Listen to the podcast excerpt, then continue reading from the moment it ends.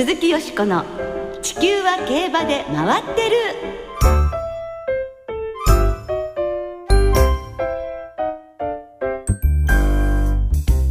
皆様こんばんは鈴木よしこです。お元気でいらっしゃいますか？地球は競馬で回ってる。この番組では週末の重賞レースの展望や競馬界のさまざまな情報をたっぷりお届けしてまいります。今日も最後までよろしくお付き合いください。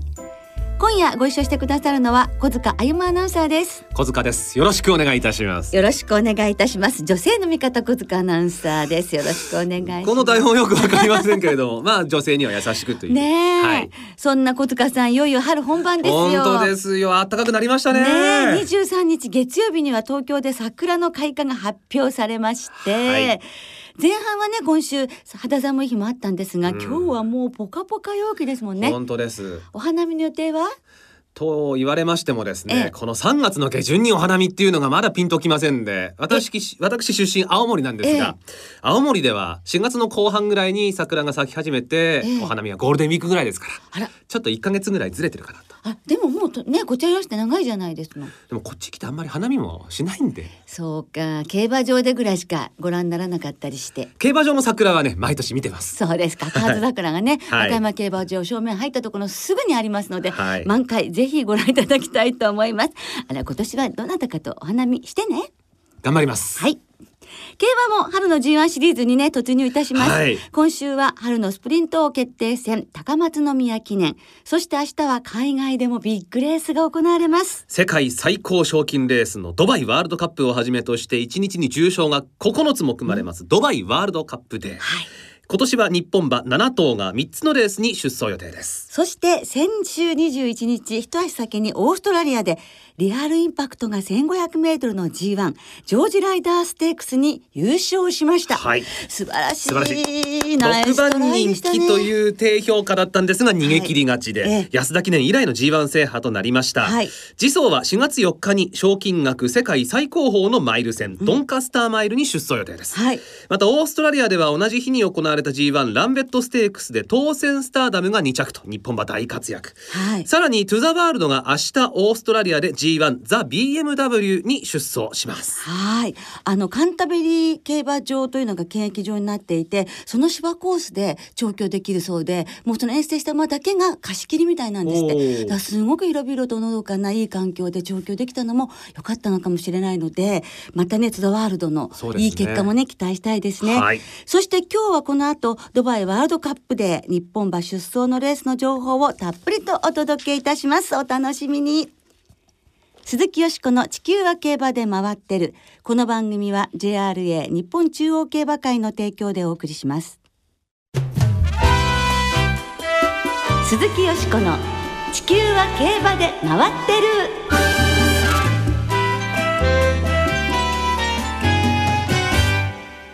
日本馬7頭が出走。ドバイワールドカップで直前情報頑張れ日本頑張れ日本ということでね、はい。今日は明日ドバイで行われます国際競争の直前情報をお届けいたします。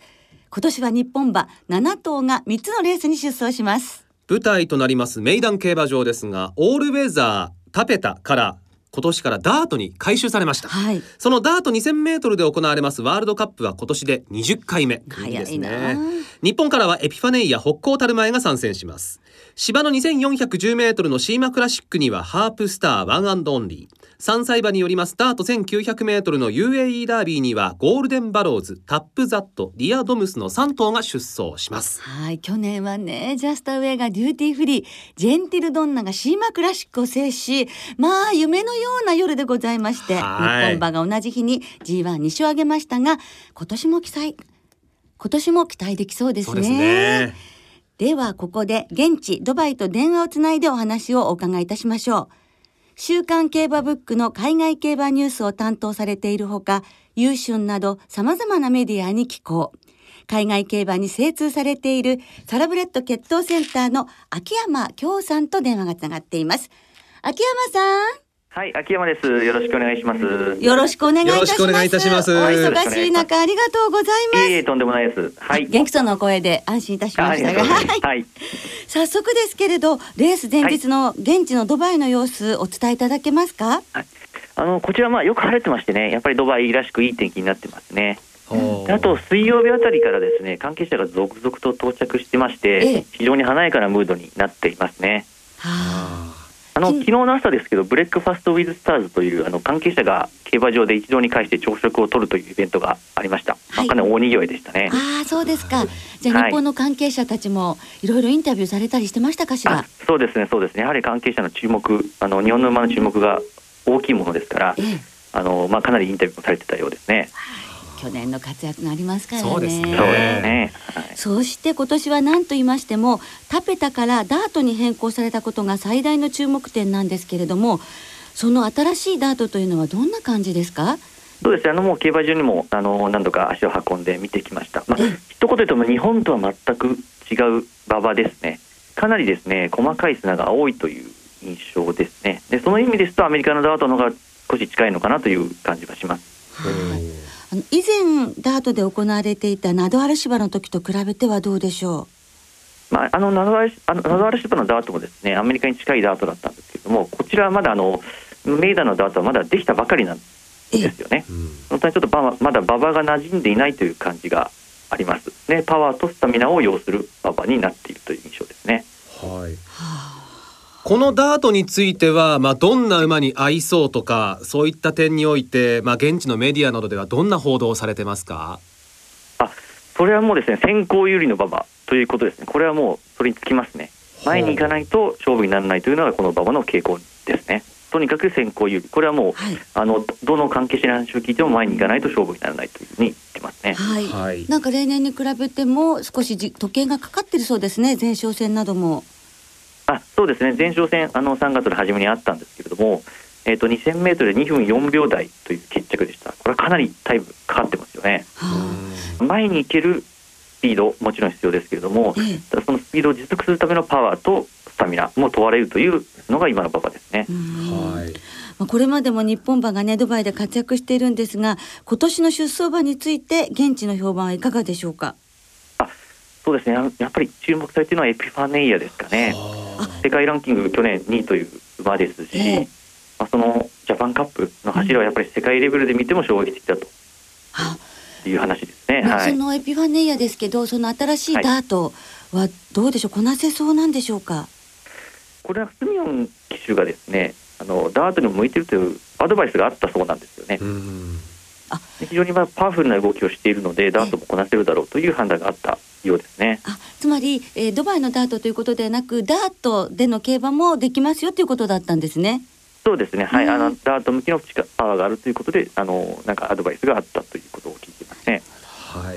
ということでそのドバイワールドカップから秋山さんに伺っていきたいんですが、えーイギリスの大手のブックメーカーウィリアム・ヒルのオッズを見ますとエピファネイアは8倍で、えー3番人気、えー北高たる前は11倍で5番人気1番人気は去年のアメリカの年度代表馬カリフォルニアクロームで2.5倍となっています。さあこのエピファネイアそして北高たる前日本馬の賞賛という意味では秋山さんいかがでしょそうですね、やはりカリフォルニアクローム、この馬は非常に強敵ですよね。う。強敵。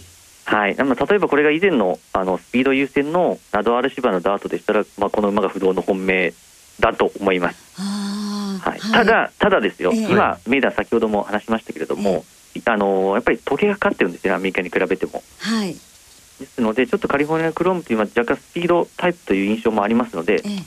まあ、この辺りがどうかというところですよね。日本馬にもチャンスは十分にあるという、あると思いますね。はい。あー。そしてビルモット調教師を送り込みます。リーはどうでしょう？あそうです。あの元さんも話聞いたんですけども、リええ。ー非常に先行力があるというふうにおっしゃってました。で、このダートにぴったり合うだろうという話をしてまされてましたね。うんうんじゃあやっぱり強敵ですねでも日本馬にももちろんチャンスありということですよね。えこうたる前は去年去年オールウェザーで負けてしまいましたけども、はいまあ、こういう力のいるダートに変わるのは大歓迎だと思います。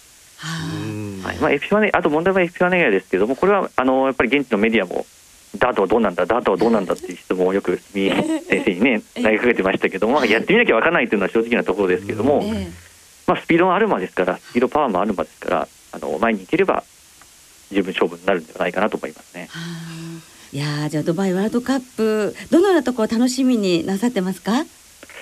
まあ、やはり、あまあ、カリフォルニアクローム、このアメリカの年度代表馬と日本馬が戦えるっていう、それだけでワクワクしますよね。この素晴らしいレースになるんじゃないかと思いますね。はい。では続けて去年ジェンティルドンナが制したシーマークラシックについてお聞きしたいのですけれども。えーこちらは芝の2410メートルのレース。日本からはハープスターワンアンドオンリーの2頭が出走しますこのシーマクラシックウィリアムヒルのオッズですとハープスター3.75倍で1番人気です。ワンアンドオンリーは13倍で6番人気となっています。ハープスター1番人気っていうのはすごいんですがやはり秋山さんハープスター現地での評判も高いですか？ああそうですね、まあ、一番有名な馬というのはハープスターなのかもしれないですね。それはあのやはり凱旋門賞で、まあ、負けはしましたけれども、あの末頭はとにかくすごいねっていう話を僕もよく外国のメディアから言われるんですよね。やはりね皆さん驚かれましたでしょうね、そうですあの力は持ってる力はトップクラスという評価ですね。またムーア騎手とのコンビということでまた評判も高いんじゃないでしょうかあそうですねあの去年あのムーア騎手とジェンティルドンナの？あの、まあ、神業のような騎乗がありましたけれどもそれをもう一回再現という期待もありますよね。新しい面をね引き出してくれるかもしれませんもんそうね。そうなると日本の連覇というのもありそうでしょうか？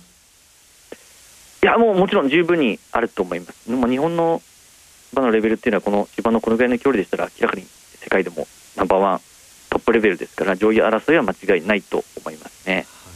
あの秋山さんワンアンドオンリーは現地ではいかがですか？あのお父さんのハーツクライとの親子制覇というのもかかりますけれども。あそうですね、あのまあ、ハーツクライの子が来たよっていうことは非常に話題になっていますね。であの去年、ハーツクライの子供ジャスタウェイが勝ってますよね。そうですねそういう意味でも、もう1回ということで、ワンアンドあと、まあ、日本のダービー馬ですから、当然注目度は高いですね。はいですから同期の桜花賞馬とダービー馬がドバイで戦うというのですからやはり日本のファンにとりましてもまたとないシーンですよね。ああそうですね、本当にその通りですね。あのまあ、日本馬もそうなんですけれども、今年このレース、実はワールドカップ以上じゃないかっていうぐらいのメンバーなんですよ。はあ他のメンバーちょっと怖い相手を教えていただけますか？はいあのまずアメリカの去年、ブリザーズカップターフというレースがあるんですけども、それを勝ったメインシークエンスという馬ですよね。はい。あと去年の凱旋門賞2着馬で、その後香港バーズを勝ったフリント社、これはフランスの馬ですね。あともう一頭、香港の年度代表馬、デザインゾーンロームという馬がいるんですけども、この、これがあの主力主力ラメンバーということですね。じゃあまあメンバーが大変揃っているということですけれども日本馬のね健闘を祈りたいところです。最後に UAE ダービーについてお聞きしましょう。UAE ダービーはウィリアムヒルのオッズはゴールデンバローズが3.75倍で、えー南アフリカのムブターヒジと並んで1番人気です。タップザットディアドムスはともに15倍で5番人気となっています。こちらも日本馬注目高そうですけれども秋山さんいかがですか？そうですね、特にゴールデンバローズなんですけれども、あのこちらの記者からもヒヤシンスステークスすごい強かったねっていう話をがよく出ますね。注目されていると思いますね。はいまあ、あと、あのこのままお父さんが去年のアメリカのチャンピオンサイヤーのタピットですよね。はい。血統からも馴染みがあるというのもあると思いますね。うんただ UAE ダービーというのはこれまで日本馬延べ7頭が挑戦していて2006年のフラムドパシオンの3着が最高で苦戦しているのですがどうなんでしょう？む日本の3歳馬にとっては難しいレースなんでしょうか？うんまあ、あの日本の場合、まだ3歳の時点ですと、そのダート路線がまだそこまできっちりと整備整ってないっていうのがありますよね。そのためやっぱりどうしてもちょっとダートのダート馬の層が薄くなっているというのはあるとは思います。たただですね、そのフラムドパシオンもですけどもね、あの後に UAE ダービーで後にブリアスカップクラシックとか勝つですね、ええ一発走に先着してるんですよね。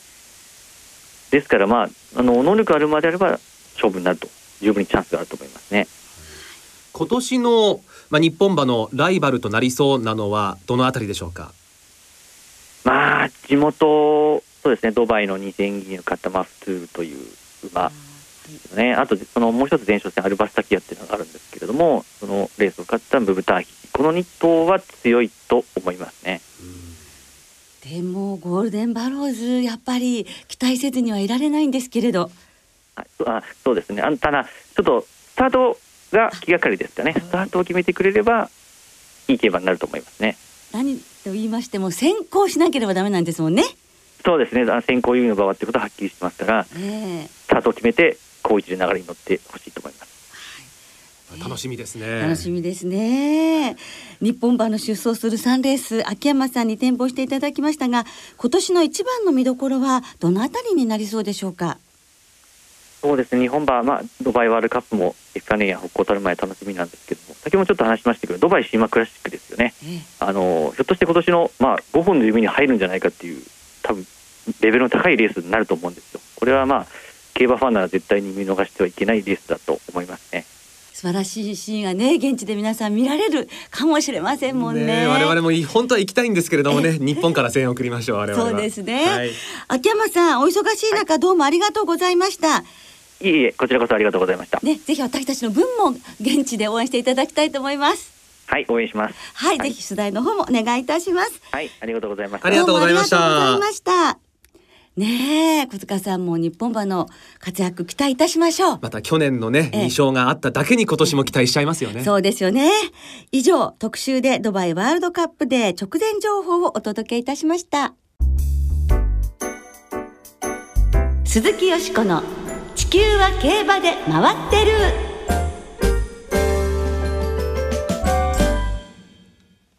ここからは週末に行われる重賞を展望していきます。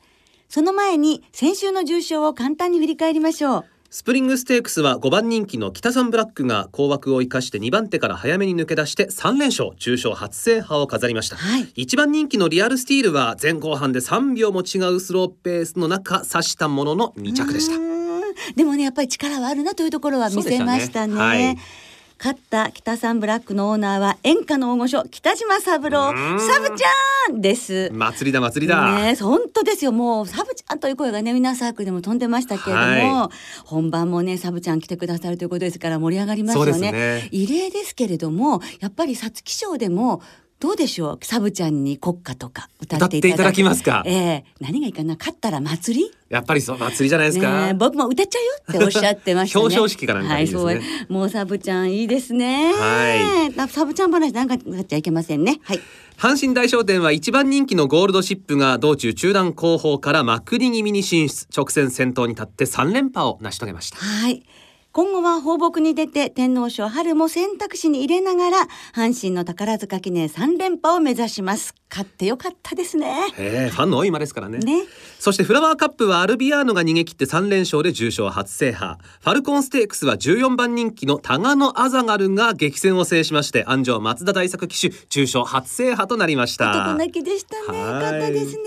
さてよしこさんは予想はいかがでしたでしょうか？私、はい。お。私、私、スプリングステークスはあの見事当たりました。おおおめでとうございます。ありがとうございます。二着三着の馬ね上げて、はい。そしてもうあと一頭第三の馬は北三ブラックと。もうサブちゃん競馬場来てという予想だったので嬉しいですね。はい、はい、あのその勢いをはい、今週も。はい、G1 ですからね。頑張ります。今週は土曜日に中山で日経賞阪神で毎日杯日曜日に中山でマーチステークスそして中京で G1 高松宮記念が行われます。まずは中京芝 1200m の G1 高松宮記念を展望していきましょう。香港からエアロベロシティそして連覇を狙うコパノリチャードなど18頭が今年は出走します。では今週もレースのデータをチェックしましょう高松宮記念の過去10年のデータをご紹介しましょう。波乱のイメージはありますが上位人気は堅実で勝ち馬は全て4番人気以内。単勝4.9倍以下だと副勝率は7割を超えています。年齢別に見ると5歳馬の成績が断然で勝率も副勝率も他の年齢を圧倒。副勝率は2割5分に達しています。また性別を見てみると牝馬が優秀で特に G1 で連帯実績のある牝馬の成績は副勝率が6割6分6厘と好成績を残しています。というわけで5歳牝馬で G1 勝ちのあるローブ・ディサージを狙い撃ちうららうらら山本でしたうららデータマンはロブティサージュということ狙い撃ちということでね。ということうららうらで。ですが。はい。さて、中京競馬場金曜日正午現在、天候晴れ芝ダート量なんですが、ええ日曜日はちょっと雨が降りそうという予報なんですよね。そうですかはい。さあ、はい高松宮記念よしこさんはどんな見解でしょう？はい、今のデータにもありましたけれども G1 で連帯している牝馬は怖いということでしたね、はい。ストレートガールでいきたいと思います。去年のスプリンターズ2着。そうですね。G14 回出て2着1回3着3回というねもうほんとあと一歩手が届かないんですけれども、はい。やっぱりあの強い相手とやってきましてキャリアを積んできましたし香港スプリントの3着世界の強豪相手に素晴らしかったと思うんですよね、はい。ですからもうストレートガールにもここで G1 優勝して満開の桜ってなってほしいと思いますので、はい。18番。そして相手も牝馬にしましてお。1番のリトルゲルダはい。巻き返しに期待したいと思います、うん。香港体調がいまいちそして前走は休み明けということでしたからね、1番18番の生まれんとワイドで。いきたいと思います。はい。はい。小塚さん私はそのストレートガールに香港で勝ったエアロベロシティ。怖いですよね。はい、まあアウェーになりますけれども、うん。今回は実力さえ発揮できれば、ええ。日本馬とも相当いい勝負ができるんじゃないかなというふうに思っております。ね、左前にも練習してるんですってね。はい。そうですか。さあ、皆さん参考になさってください。続いて日経賞を展望しましょう日経賞は芝 2500m の G21 着馬には春の天皇賞への優先出走権が与えられます菊花賞2着のサウンズ・オブ・アース春の天皇賞3連覇を目指しますフェノーメノなど12頭で争われます日経賞のデータもチェックしましょ日経賞のデータをご紹介しましょう。古くは天神将軍新しくは猫パンチ。時折とんでもない大穴が飛び出していますが上位人気はそこそこ堅実。過去10年で1番人気の副勝率が7割2番人気が5割3番人気が6割でそこそこ走っています。ローテーションを見てみると過去10年で3着以内に入った30頭全てのレース間隔が前走からおよそ4ヶ月以内。また年明けに出走していない馬の前走は全て G1 でした。また前走で有馬記念を走っていた馬の成績が優秀で有馬記念の着順に関係なく副勝率が5割あります。年齢別に見ると4歳から6歳はほぼ互角。7歳を超えると成績が落ち7歳以上で前走が6着以下だと全て4着以下。以上の結果狙いはフェノーメノ。日経賞データチェック山本でした。はい、データはフェノーメノということでしたうね。はい金曜日正午現在中山は天候晴れ芝ダート良で土曜日中山は晴れ時々曇りという天気予報です。はい。日経賞はよしこさんはいかがでしょう？私は2歳の時から非常に楽しみにしていたサウンズ・オブ・アースいよいよ4歳で充実ね開花と見ましてサウンズ・オブ・アースに期待しております。はい小塚さんは？私はですねフラガラッハがええ。そろそろ穴を開けてくれるんじゃないかな。はい。横山典弘騎手も2回目のコンビですから。はい。匂いますね。はい、さあそれではリスナーの皆さんからいただいたお便りもご紹介しましょう。お願いします。東京優春まであと9週3高松宮記念は道悪も考慮に入れミルコ・デムーロ騎手安城のダイワマッジョーレの初 G1 制覇に期待します難解なマーチステークスは、だえー中山ダート108,4勝のマスクトヒーローから生まれんで攻めてみます。はい。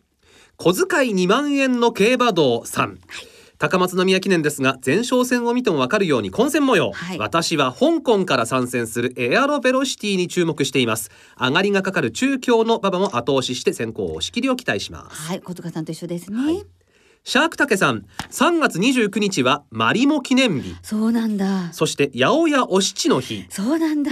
ということで高松宮記念はボール、マリをキープするという意味を持つアンバルブライベンとエアロベロシチーの一点勝負。だそうです。参考にさせていただきます。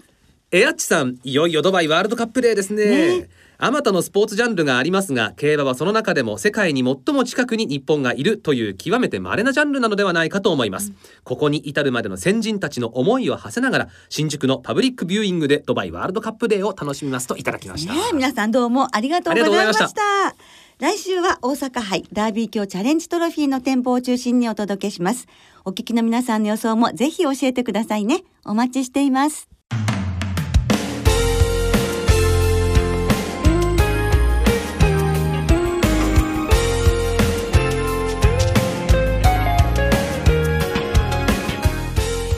そろお別れの時間となりました。今週末は中山阪神中京の参上開催となります。重賞は高松宮記念日経賞毎日杯マーチステークスと4つも行われます。毎日杯にはアッシュゴールドアンビシャスなどが皐月賞への最後の切符をかけて出走します。そして高松宮記念が行われます日曜日の中京競馬場お昼休みにはディープインパクトなど数々の名馬を育てた池江康夫元調教師をゲストにお迎えしてレース検討会が行われます。そして日本時間の明日夜遅くには日本馬7頭が出走するドバイの国際競争があります。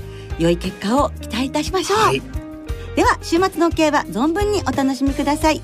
お相手は鈴木よしこと。高松宮記念の実況今年も頑張ります。小塚でした。期待してます。また来週元気にお耳にかかりましょう。鈴木よしこの地球は競馬で回ってる。この番組は JRA 日本中央競馬会の提供でお送りしました。